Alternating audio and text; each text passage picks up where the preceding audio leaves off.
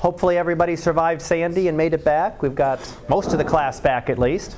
So nothing too bad. At least we weren't further off on the coast where they were really getting, what did they show? One of the tunnels in New York where the water was up to the top of the tunnels. So it's like, ugh. wouldn't have wanted to be stuck, stuck there. So we had a little bit, but not, not, too, not too horrible at least down, down where I was in New York. It wasn't really really bad, although they closed school for two and a half days. So, because they actually had a, they had, a, they had a half, they had a two-hour delay today. So, one thing I can guess is that some of the back roads were still pretty flooded, and buses would have trouble getting through. So, all right, we have quiz five is is yours. I went ahead and extended that. So. It closed on Tuesday morning, and I didn't even pay attention until I got in today, and I reopened it through tomorrow. So if you haven't taken it with all the stuff going on, it's still available there. I think about seven people had taken it, so I went ahead and reopened it. So if you get through it today, it's good through 6 o'clock tomorrow morning. You can still take that. You can still take quiz 5. Exam 3 was on Monday, so hopefully everybody did really well on it, right? Yeah. Better than we thought. We didn't have to take it, right? Um, I have it. I'm not. I, I told if you got my email, I did send everybody a couple uh, Hawkmail emails. So to let you know that it wouldn't be today because I didn't know how things were going to recover and how many people could make it in or not. My other class did pretty good. I was only missing one person, so here we're missing a couple more. But what I'm going to do with the exam is not give it to you today, but give it to you today. So I'm going to give it to you today, but it's not due till Monday. In other words, it's going to become a take-home exam. Yay, right? So hopefully it should be much better than the last one. That should help.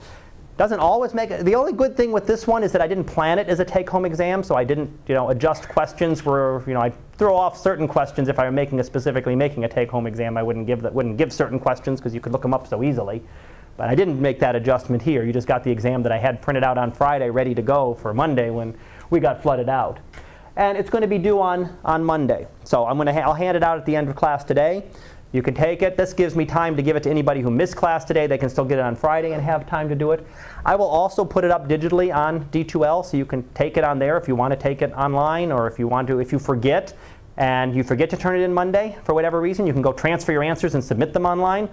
Because I have to hold to the deadline, so if you forget to bring it in on Monday, you've got to submit it on D2L so that I get it by the end of the day, so I can grade them and look at them and then um, give you a sign, give you a feedback back hopefully on Wednesday. So if you turn it in on Wednesday, it's going to be late. So I will have to penalize it if you turn it in after that. So I'll give you that. That way you'll have multiple options. You can bring it just bring it back into class on Monday, or you can do it there and type it into D2L. The only warning that I gave to my other class and that I want to make sure I give to you on it, first of all, I'm not going to tell you don't use your books on it because it's silly to, because some of you will. If I tell you don't do that, some of you will really do it and will not use the book. And if I say you only get so much time, you know, I'm not, I'm not going to give you that because I know some would. And other people would just say, well, he's never going to know. I'm going to use my books. I'm going to use this. So make it fair for everybody. You can use books. You can use other notes, resources, whatever, whatever you want, whatever you need to on it. That's fine. Um, there's no specific time limit on it. I d- don't spend you know, 10 hours trying to get it perfect, though. I mean, it's, it's up to you. But you know, there comes a point of diminishing returns where maybe I'll get one more point if I spend three more hours on it. Is it worth it with your other class? It's up to you. If you want to spend the from now until till Monday night working on it, you're welcome to. But don't don't don't drive yourself that cra- that crazy over it. The other warning is um, I don't usually have to search for plagiarism on exams if unless I do them outside of class. So since I'm sending it outside, please don't just you know find the find an answer in your textbook that you're copying you know word for word or even close to word for word. Use your textbook as a resource. Use other internet sources as a resource.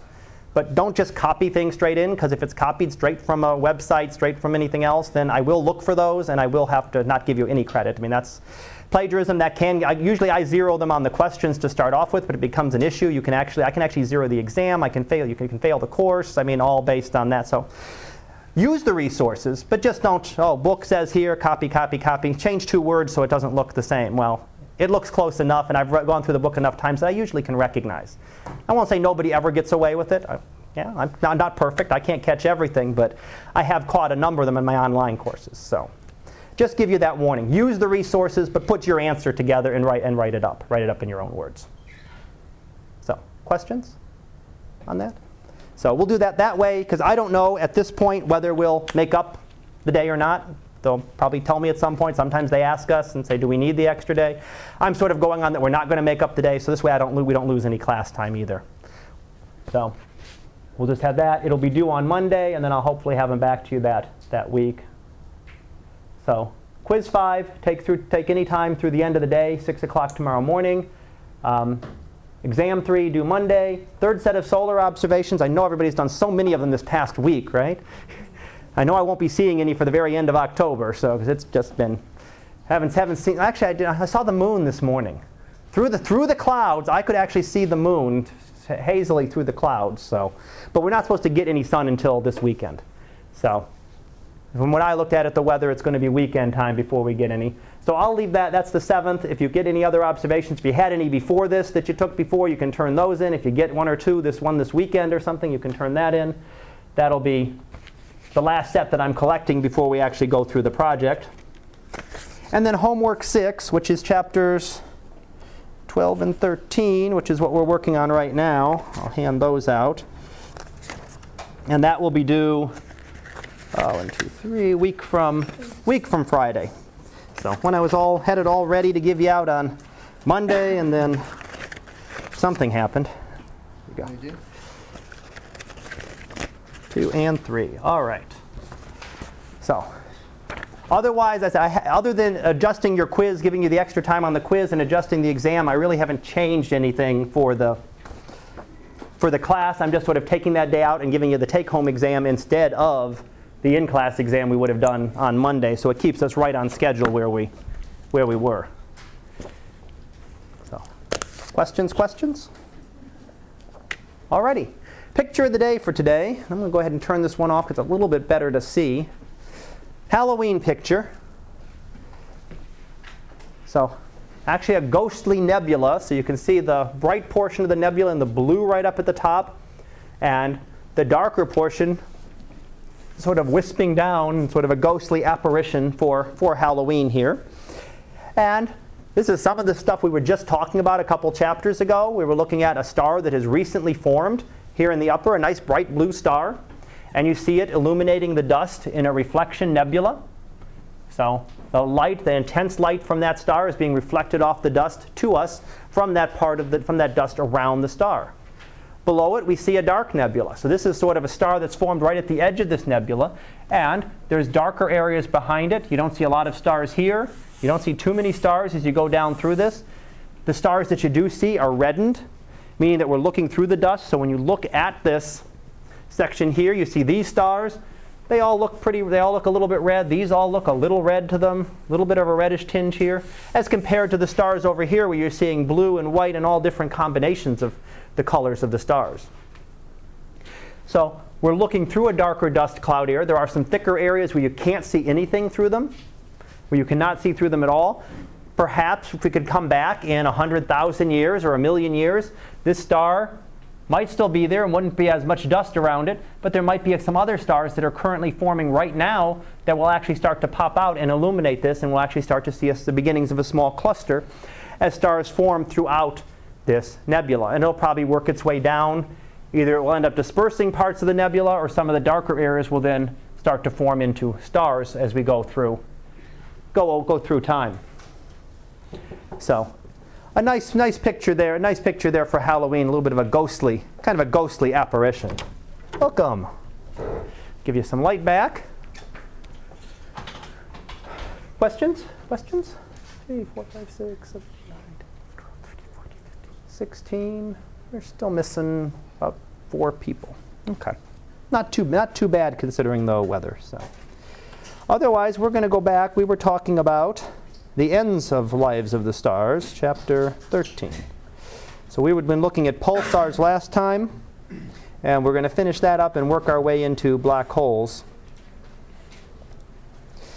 this time. And this is the last, well, last slide I'd given you was when you look at the Crab Nebula, the Crab Nebula was a supernova remnant. So an exploded, an old high mass star that had exploded and about almost a thousand years ago now is seen from the Earth. And its pulsar, its neutron star, the remnant left at the center, actually pulses bright enough. And we saw last time on Friday that you could see it pulsing in visible light. You could get it turned on, you could have it turned off. So you could see it either way. As that beam spun across and came through our line of sight. Another pulsar actually behind it, just in the same general location in space, as the Geminga pulsar. Does the same thing. You can see how it gets brighter. That upper image is gamma rays. So when you're looking in gamma rays, you can see that it gets brighter and it gets fainter in gamma rays as that beam sweeps across our line of sight. So just like a lighthouse sweeping by, when it comes and points at you, you get that burst. And yeah, you can sort of see the light all the time, but when that pulse comes right to you, you get the incredible brightness of the light at the time, and then it fades away.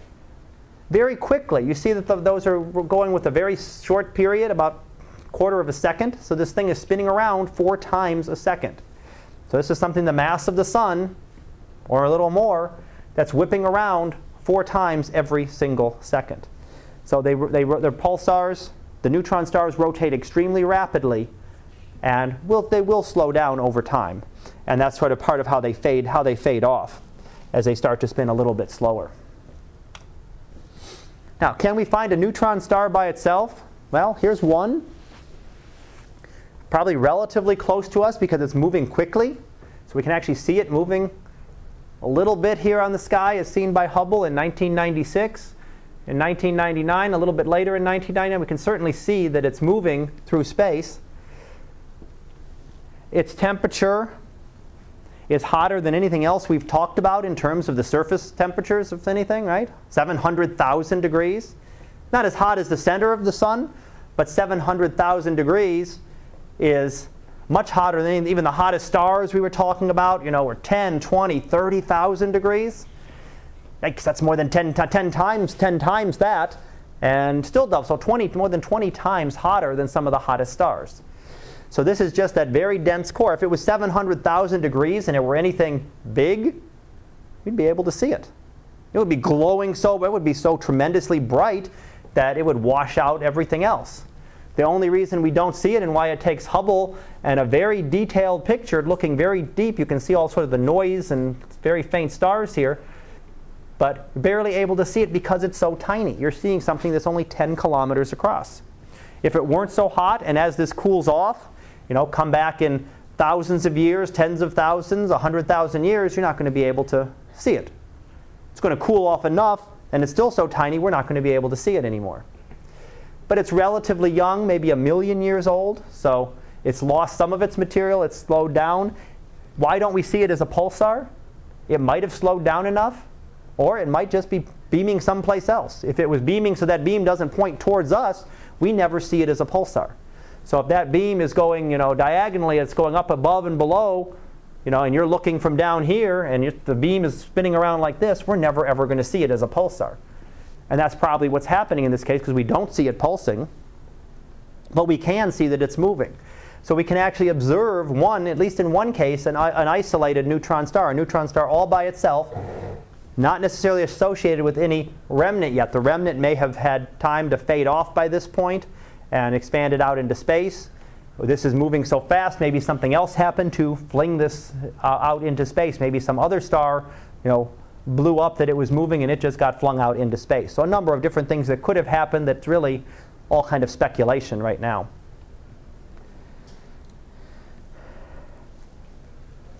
Now, if we look near the center of our galaxy, one thing we do see is what we call bursts of X-rays. So we see X-ray bursters. We're actually going to talk about gamma ray bursters in a little bit if we look near the center, it's a burst in X-ray. So it's an object that if we're looking towards the center of our galaxy, we look at the intensity of the X-rays, we see an object here that's emitting some X-rays. During the burst, it becomes not overwhelmingly bright, but sure a heck of a lot brighter than it was. Many, many times brighter than it was in X-rays all of a sudden. So it's emitting a lot more X-rays. Now, why might something like this occur? Well, giving you a hint with the title. It's a neutron star binary. And if we go back, you recall we talked about white dwarfs in binary systems and novae. Right? You had material spiraling off another, another star collected on the white dwarf. It might burst, give a burst of energy off. It might start, start nuclear ignition, nuclear reactions on the surface of that white dwarf star. And cause a nova, cause it to brighten in the visible part of the spectrum. What might happen if you did the same thing? Couldn't the same thing happen with a neutron star? If you have a neutron star that happens to be close, have a companion close to it, that maybe comes into the red giant phase, transfers material to the surface of that neutron star, then would it ignite? And what it might be doing, instead of doing it in the visible part of the spectrum, recall that we have much more energy involved here. You've got a um, neutron star has much higher gravity, much more compact. So instead of seeing the burst in the visible part of the spectrum, we see the burst in the X-ray portion of the spectrum. And that's what's seen up here is sort of, it's the Einstein Observatory, which is an X-ray telescope that, was, that surveyed the center of the galaxy. And there's the location, you know, where is the location and what's going on around it. So it's a visible light picture, but you can locate this as compared to what's going on deep within this cluster of stars near the center of our galaxy. Now, again, I sort of explained this to you once. Let's go through it again. What we think happens is it's the similar process to what goes on with a nova. A nova was a white dwarf star that collected too much material on its surface, built up too much material. And started burning, started burning, and we saw it brighten. We saw that star brighten by hundreds of thousands of times. So it got from hardly being visible to being you know, one of the bright stars, and one of the brighter stars in the sky. So many, many times brighter than it was. The same process could happen with a neutron star. If you have a neutron star in a binary system, now how you have to have the star survive the supernova explosion, which isn't necessarily undoable. You got to think about this: the star to become a neutron star, something had to explode. So you had to have this intense explosion that had that had that you know, that didn't happen to destroy the other star there are certain ways that there are ways that can happen, and we certainly see this kind of thing happening, which is our only good explanation for it. Although we do also see a neutron star. In fact, one of the first planets discovered outside of our solar system was orbiting a neutron star. How would you do that? I mean, it's an it led to a whole new discussion of how planets form and how this might have occurred. Because wouldn't you expect if our sun were to go supernova right now? Yeah, it can't. But if the sun were to go supernova and tear, us, tear itself apart, don't you think all the planets would be wiped out in the process? So how did something form around a neutron star? But obviously planets can be left, probably nothing like the Earth. But it is possible that they can still be there, so it's possible that you could probably have a companion star survive. The difference is that you've got a much stronger gravitational field. Same mass, the mass of a neutron star isn't that much more than the mass of a white dwarf. Maybe the same mass, maybe twice as massive. But the gravitational field is so much stronger because you've taken something the size of the Earth and crushed it down to about 10 kilometers across, about six miles across, the size of a city. So you have all that mass, the entire, all the mass is there in the sun compressed down that much smaller, makes the gravitational field that much more intense. You know, a neutron star would have a solid surface, but no, you couldn't walk on it. same with the white dwarf. The gravity is too intense that if you could go and land on it, you'd be smashed flat the gravitational field is that, is that would be that intense. Plus, the, ignoring the fact that the temperatures where you're talking 700,000 degrees, it's going to be a little, little warm for your spacecraft to, to land there. So you couldn't really land on it or anything, but it would have a solid, it, has a, it is a solid surface as compared, which is good because that's why they can spin so, so fast. so very similar process to a nova. That's what we think is going on with these X-ray bursters. So here's an example, a sketch, sort of showing the material going in. And one of the things that that does, because I've talked to you about these pulsars, many of them spin every second, maybe every two seconds, maybe three or four times a second. There are a certain new class, a class of pulsars that was discovered about, about 30 years ago now, which we call the millisecond pulsars. So things, typically ones will spin, you know, 3 to 30 times a second. There are some that actually spin you know, hundreds of times a second. It's getting to the very edge of stability for a star, even a neutron star, to be able to hold itself together. If you spin things faster and faster, they eventually will tear themselves apart, right? If you could spin the Earth fast enough, if you could spin the Earth, if you spun the Earth three times a second, boy, sunrise, sunset, sunrise, sunset, you know, you'd never be able to get a solar measurement because by the time you got their thing out there, sun would be rising and setting too fast. But it would also, you know, to another point is that of course would, the Earth would have ripped itself apart. You know, the Earth's internal structure holding it together isn't enough to hold it up against the forces that would try to tear it apart. A neutron star, because it's so dense, can spin a lot faster and can spin three times, 30 times, even hundreds of times a second. So how do we get some of these spinning up? We think that these occur not when the, not very young ones that have just formed, but older, but older ones that have actually been sped up. And if you watch what it's showing here, some of that times that material is in falling is collecting material. So when material comes into something with a strong gravitational field like this, it doesn't just plop onto it the way you tend to think of, you know, a meteor striking into the Earth. What it ends up doing is it's in an orbit and it just ends up being in a decaying orbit and goes in slower and slower and slower. A black hole does the same thing, which we'll talk about in a little bit. It doesn't just, everything just doesn't go, you know, zooming straight into it. It sort of spirals in like this. Now, if you're spiraling in this direction, as material hits this neutron star, if that neutron star happens to be spinning in this direction, so imagine it's spinning this way, what are you doing? Giving it a kick? You know, pushing a kid on a swing and you push them at the right time, they go faster and faster. If you keep giving this thing a kick in the right direction as this material spirals in, you're going to speed it up. You're going to give it a little push here, a little push here. Over time, it's going to spin a lot faster than it was. It might have been spinning three times a second, then 10 times, then 30 times, and up to 100 times a second. So it can actually be spinning very, very quickly, just giving that extra little push as material falls in, as the material spirals into it. So that'll actually speed them up. So we think that's how these millisecond pulsars actually occur. They're not the youngest of the pulsars necessarily. They can be relatively old ones. They just happen to be collecting matter in just that right way that they're getting that extra little push every single time it gathers a little bit more material. So when we look at them here, we look at here as a globular cluster. We saw one of those a couple weeks ago when you had to plot all those stars out for the HR diagrams, right? So we saw that. If we look deep down inside it. This is in visible light. That's what we see. Let's look at the core of it now. Not in visible light, but in X-rays. We see all of these different X-ray sources.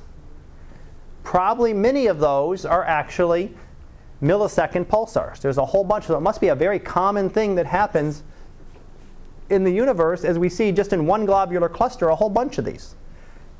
And again, it's just a neutron star that's spinning faster and faster and faster as it gets that little push from material falling in from a companion star, from a red giant star perhaps that's orbiting with it, that adds material to that neutron star. So this one, this specific one, has over 100 X-ray sources.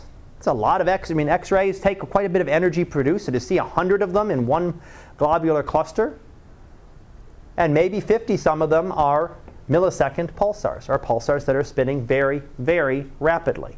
So I've gotten spun up to this, to this point. Alrighty, so now gamma ray bursts. So we have X-ray bursts. We had bursts with the nova bursting. We had the um, X-ray. We had the X-ray bursters. And now we have the gamma ray bursters. Now, first spotted. Interesting how they were first spotted was actually satellites looking not for anything, not astronomical satellites, but actually satellites looking for violations of nuclear test bans. So looking for nuclear explosions on the surface of the Earth nuclear explosion is going to emit a lot of gamma rays. That's what's going on in a nuclear explosion, so it would be emitting a lot of gamma rays. So that's what they were looking for, but they were detecting all these bursts not coming from Earth, but coming from further out into space. Now, when you look at things as to how they're, as to how they're distributed in space, that's what this graph is showing down here. 2,700 of these that have been detected. They're observed all over, no matter where you look in space. Anything that happens in our galaxy, if you recall, our galaxy is a flat, very flattened disk galaxy. So that means most of the material in our galaxy is right down here. If they were coming from our galaxy, we'd see very few up north, very few south, and most of them right along the equator here. But that's not what we see. So looking at this, an astronomer would say these things are coming from outside of our galaxy.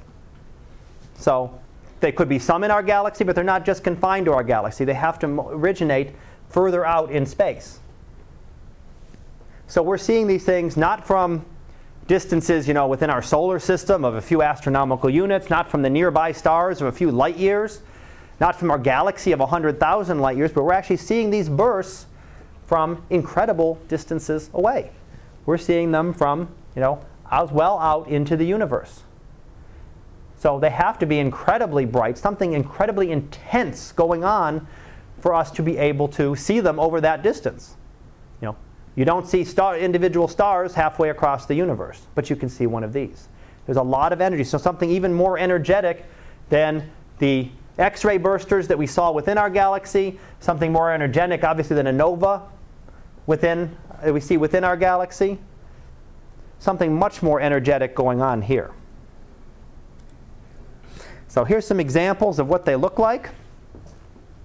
They're different. They're not all the same. If you looked at the supernovae, they looked pretty much the same. These don't get as many times as bright. Gamma rays, you know, there's some background level that we detect and then spikes up here, 40,000, 40,000, so about four times brighter. Here, again, three or four times brighter, but this one doesn't peak. And that one goes extremely quick. That's time in seconds. That means it was done and over in a tenth of a second, in less than a tenth of a second. Boom. Big burst of gamma rays and done. This one took a little bit longer. This one burst for a little while, took it maybe 20 or 30 seconds. This one again, you're talking just a couple seconds. So they're very, very fast bursts of energy, of intense gamma rays that are observed from almost anywhere you can imagine in space. So, not near as bright as you know, a supernova, which would get millions or billions of times brighter than the original star, but still significantly brighter. You're going from 5,000 counts, just how many gamma rays you're detecting every second, to 40,000 for a very short period of time. So eight, almost eight times the amount you were detecting before.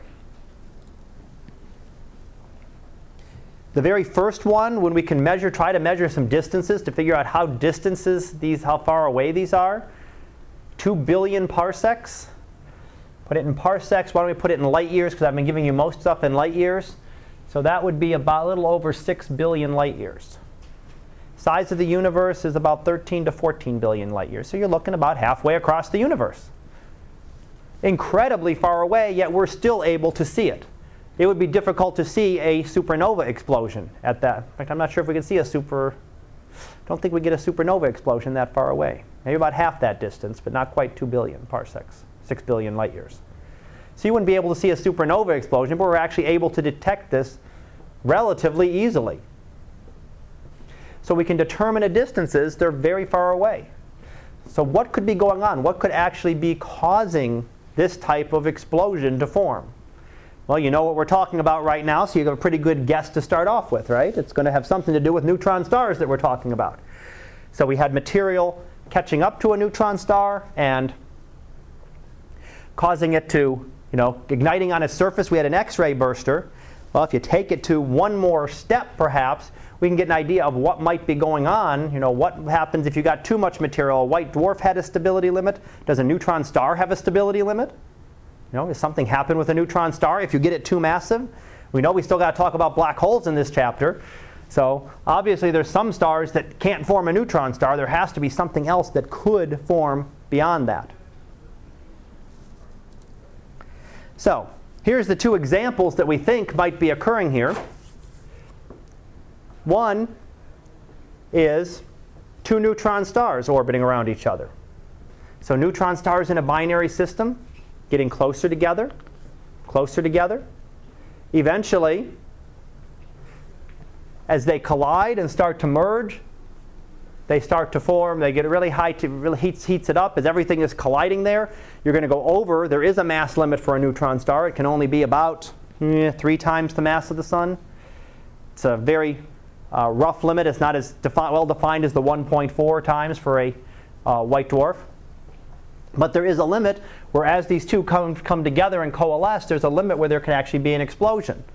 It doesn't just form directly a black hole, might in the end, but doesn't form that directly. It actually has an explosion that throws material out. Some of the material gets thrown out in the process of that explosion. So think of it as a very intense supernova explosion. Now, the other possibility is what we call a hypernova. So this is the hypernova. Hypernova is what we talked about before with this regular type 2 supernova explosion, massive star. Except one of the things that we find in some extreme cases where the stars are massive enough, as the star collapses,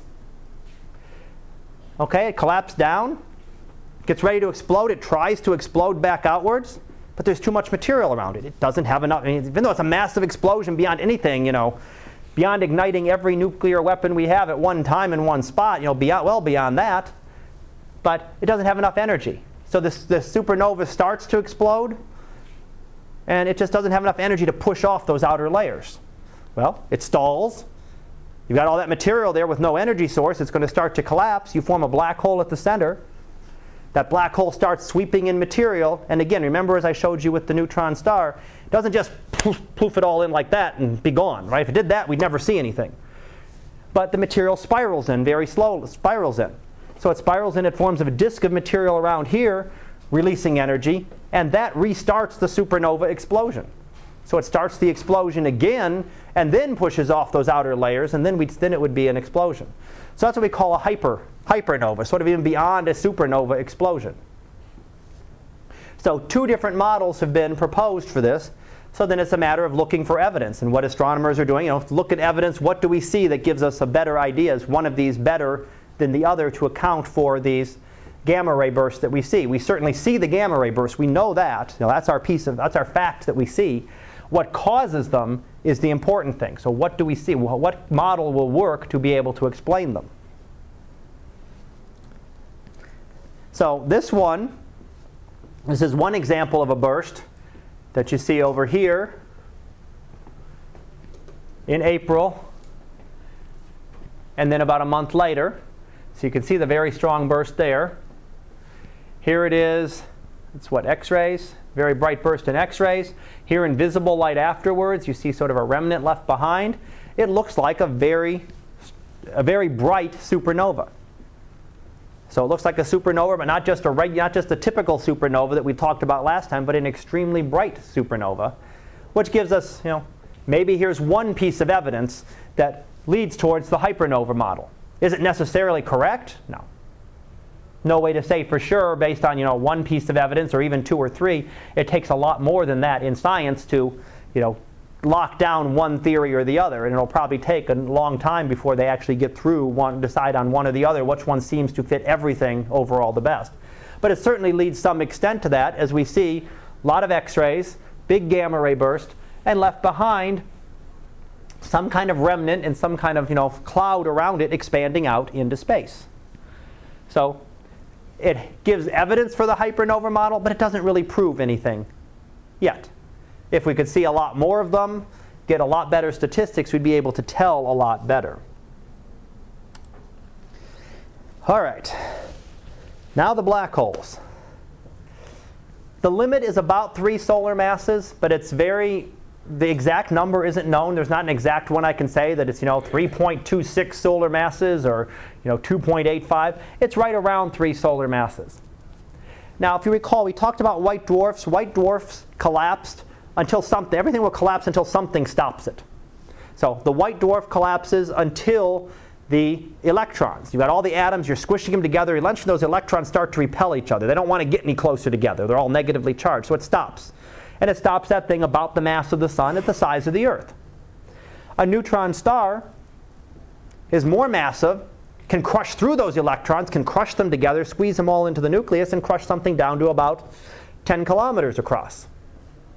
So if you're over that 1.4 solar mass limit, boom, it gets crushed down even more.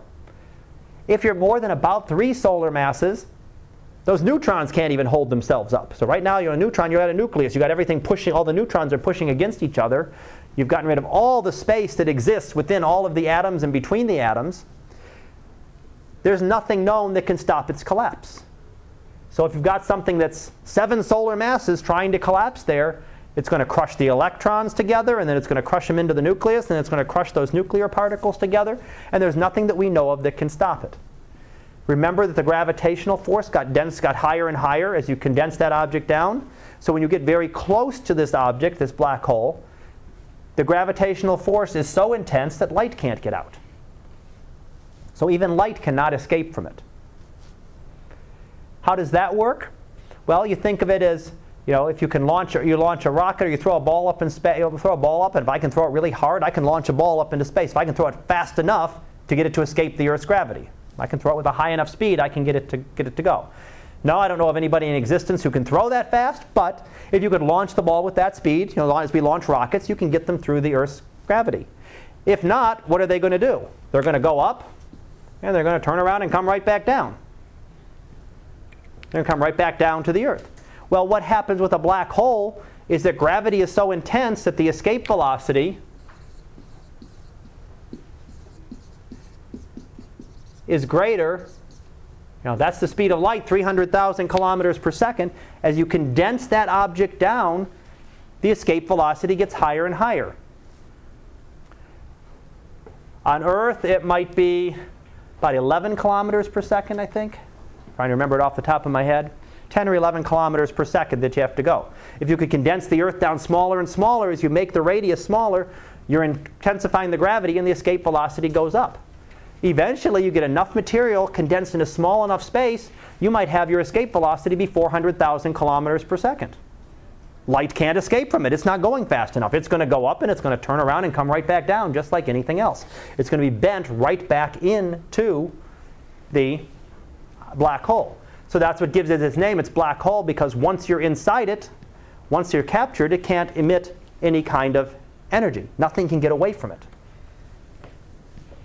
That doesn't mean that if you could get inside a black hole, it would be dark. You know, looking at a black hole, nothing gets out of it, but it doesn't mean if you could technically get inside and survive inside a black hole, it could be bright. All these light photons that have been captured are still there. They just can't get away from it.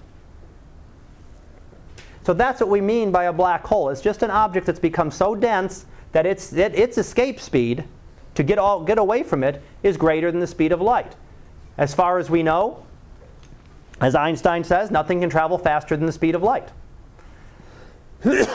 That's the speed limit. Nothing will get nothing will get fur- go faster than that, so nothing can escape from a black hole. So we're never able to see anything about it. It sort of collects all, it can collect material, but nothing else gets out of it. The radius gives us an idea of a size. A black hole is condensed down to a point, essentially. All that material gets squished down, you know, it was, it the size of the Earth, white dwarf, 10 kilometers or so across, the size of a city for a neutron star. Now it's down to a single point, you know, tip of a pin. Put all that material down in there. That's a pretty incredibly dense area. But it has a size, so it's this little tiny point there, you know. There's your black hole, greatly magnified. But we talk about the size of a black hole is that there's a region around it where the escape speed, or escape velocity, let's say, is greater than the speed of light. So if you're here, if you're in here, the escape velocity is even larger. The closer you get to the black hole, it gets larger and larger. But as you go further and further out, it gets less and less, and at some point it becomes equal to the speed of light. Meaning anything inside here, if you're right here and you try to shine a light beam out, it can't get away. It's going to be turned around to the black hole. If you're out here and you shine a light beam away, guess what? It can still escape. If you're just outside the edge of that event horizon, uh, sorry, Schwarzschild radius, this time I'll call it event horizon in a minute, but that's what we call the Schwarzschild, uh, CHW. radius. It's not a physical radius. There's nothing that you can go to and see. You know, it's not like the surface of the Earth. You can't go land on it. The black hole itself, all the material's down there in this little tiny point. The Schwarzschild radius is just that where you, any place you can know about. Now, any object has a Schwarzschild radius. If you can condense anything down small enough, then the escape velocity would be greater than the speed of light. You condense the Earth. Take the Earth and condense it down to a centimeter. Hmm? Take all the material on the Earth, us and everything included, and condense it down to there. You know, hope you don't hate your neighbor, right? You've all gotten squished. You're really squished together. It's about a centimeter. The Earth would be a black hole. So it doesn't have to have a certain amount of mass. It's just condensing enough material into a small enough region. The sun, you could condense it down to about three kilometers. Take all the material in the sun, condense it down to three kilometers, which would be a little less than two miles across. Boom. It would be, it would be a black hole. Now, what we mean, once you've formed a black hole, so any object has a Schwarzschild radius, what it could be. But that Schwarzschild radius also becomes called the event horizon for a black hole. Because beyond that distance, we can't know anything. We can't know anything about what's going on in here, or here, or here. You know, if you had a black hole and a star happened to go get caught up in it and go supernova inside the event horizon, we're never going to know about it. That information cannot get out to us. It'd have to go faster than light to get away. So we can't know any events that go on within, within the event horizon. That's how it gets its name. So Schwarzschild radius and event horizon, when we're talking about a black hole, are really the same, really the same thing. But nothing escape, nothing can escape. So no matter how fast you're going, again, unless you find some way to travel faster than light, then you can escape from a black hole. But under current theory, there's no way to do that. There's no way to get out of that black hole. All right. Now, before we get more into black holes, I'm going to go through, go through relativity a little bit. We'll start on that today and then finish it up on Friday.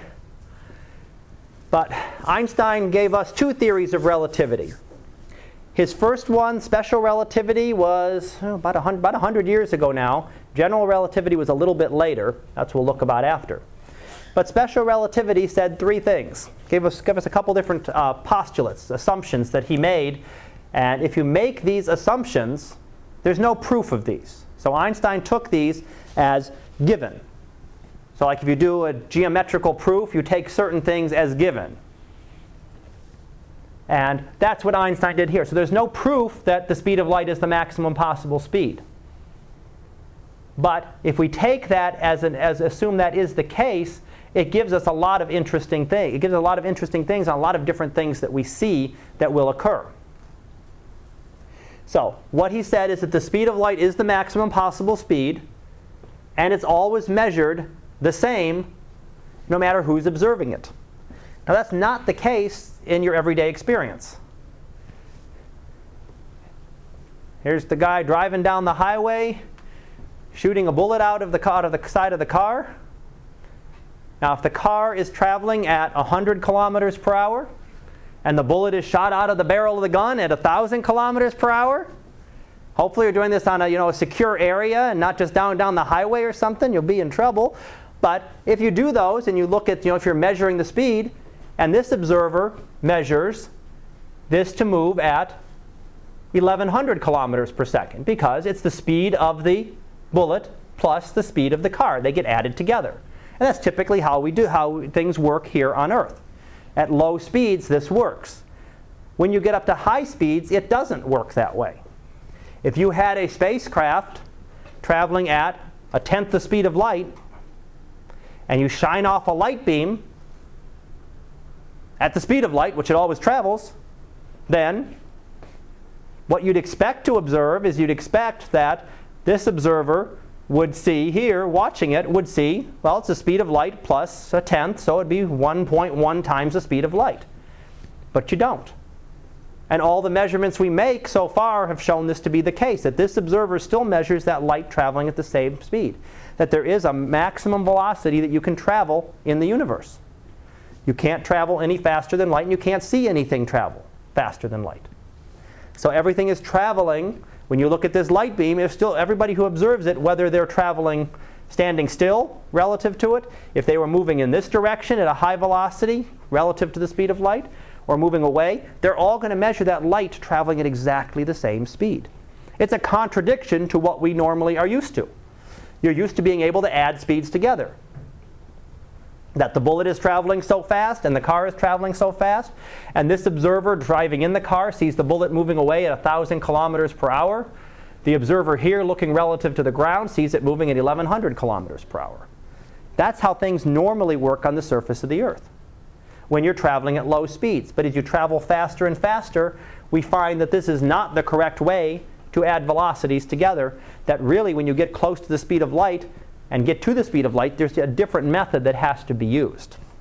So that's one thing. And again, I want to make sure it's a postulate. It's, there's, no, there's no proof of this, other than we've done experimental evidence to try to do tests, and everything so far has confirmed special relativity. That it's correct, that that does work correctly. That is how, that is how light speed works. But there's no action, but Einstein did it just based on a you know, assumption. Let's take this as an assumption. The other things that we have are that there's no, there's no absolute state of rest. So there is no fixed state. Everything is in motion relative to each other. So you can't really say whether one thing's moving or another thing's moving. There's no absolute state at rest. So there's nobody that's st- standing completely still. Everything's moving relative to each other. So no absolute state of rest, no place that you can go measure, okay, here is where everything is at rest at this location in the universe and we can see everything else moving relative to it. There is no such place. And the other thing is that space and time are not independent of each other. That space and time are intertwined in what we call space-time. So instead of looking at, you know, dimensions, we tend to talk about three dimensions, right? You know, left and right and up and down and forward and back. But really, there's also a time. So there's actually a four-dimensional there. There's actually a time, time um, time dimension that comes in there as well.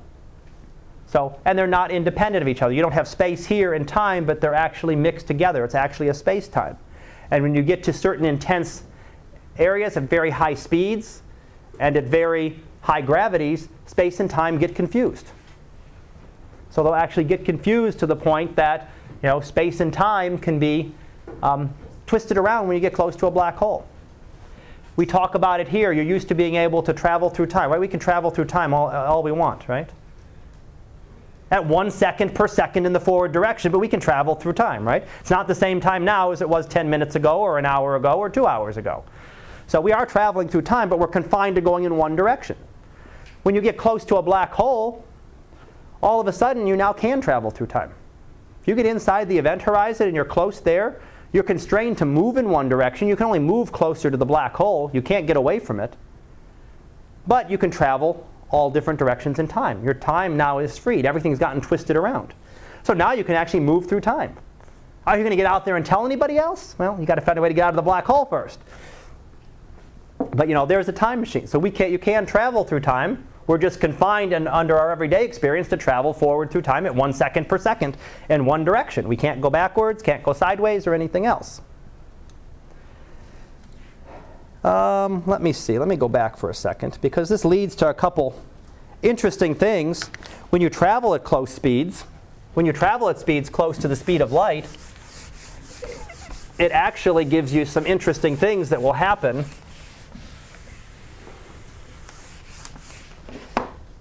And let's see, what do we do? How about, so when you travel close to these, you get things like, we'll call time dilation. Times actually will change, measured times will change. So two observers seeing things, when things are going close to the speed of light, don't measure times exactly the same. And that's the one you get if you're traveling at a high, a high speed of light, high, very close to the speed of light, that your clock slows down. So, your, so a clock slows down at high speeds.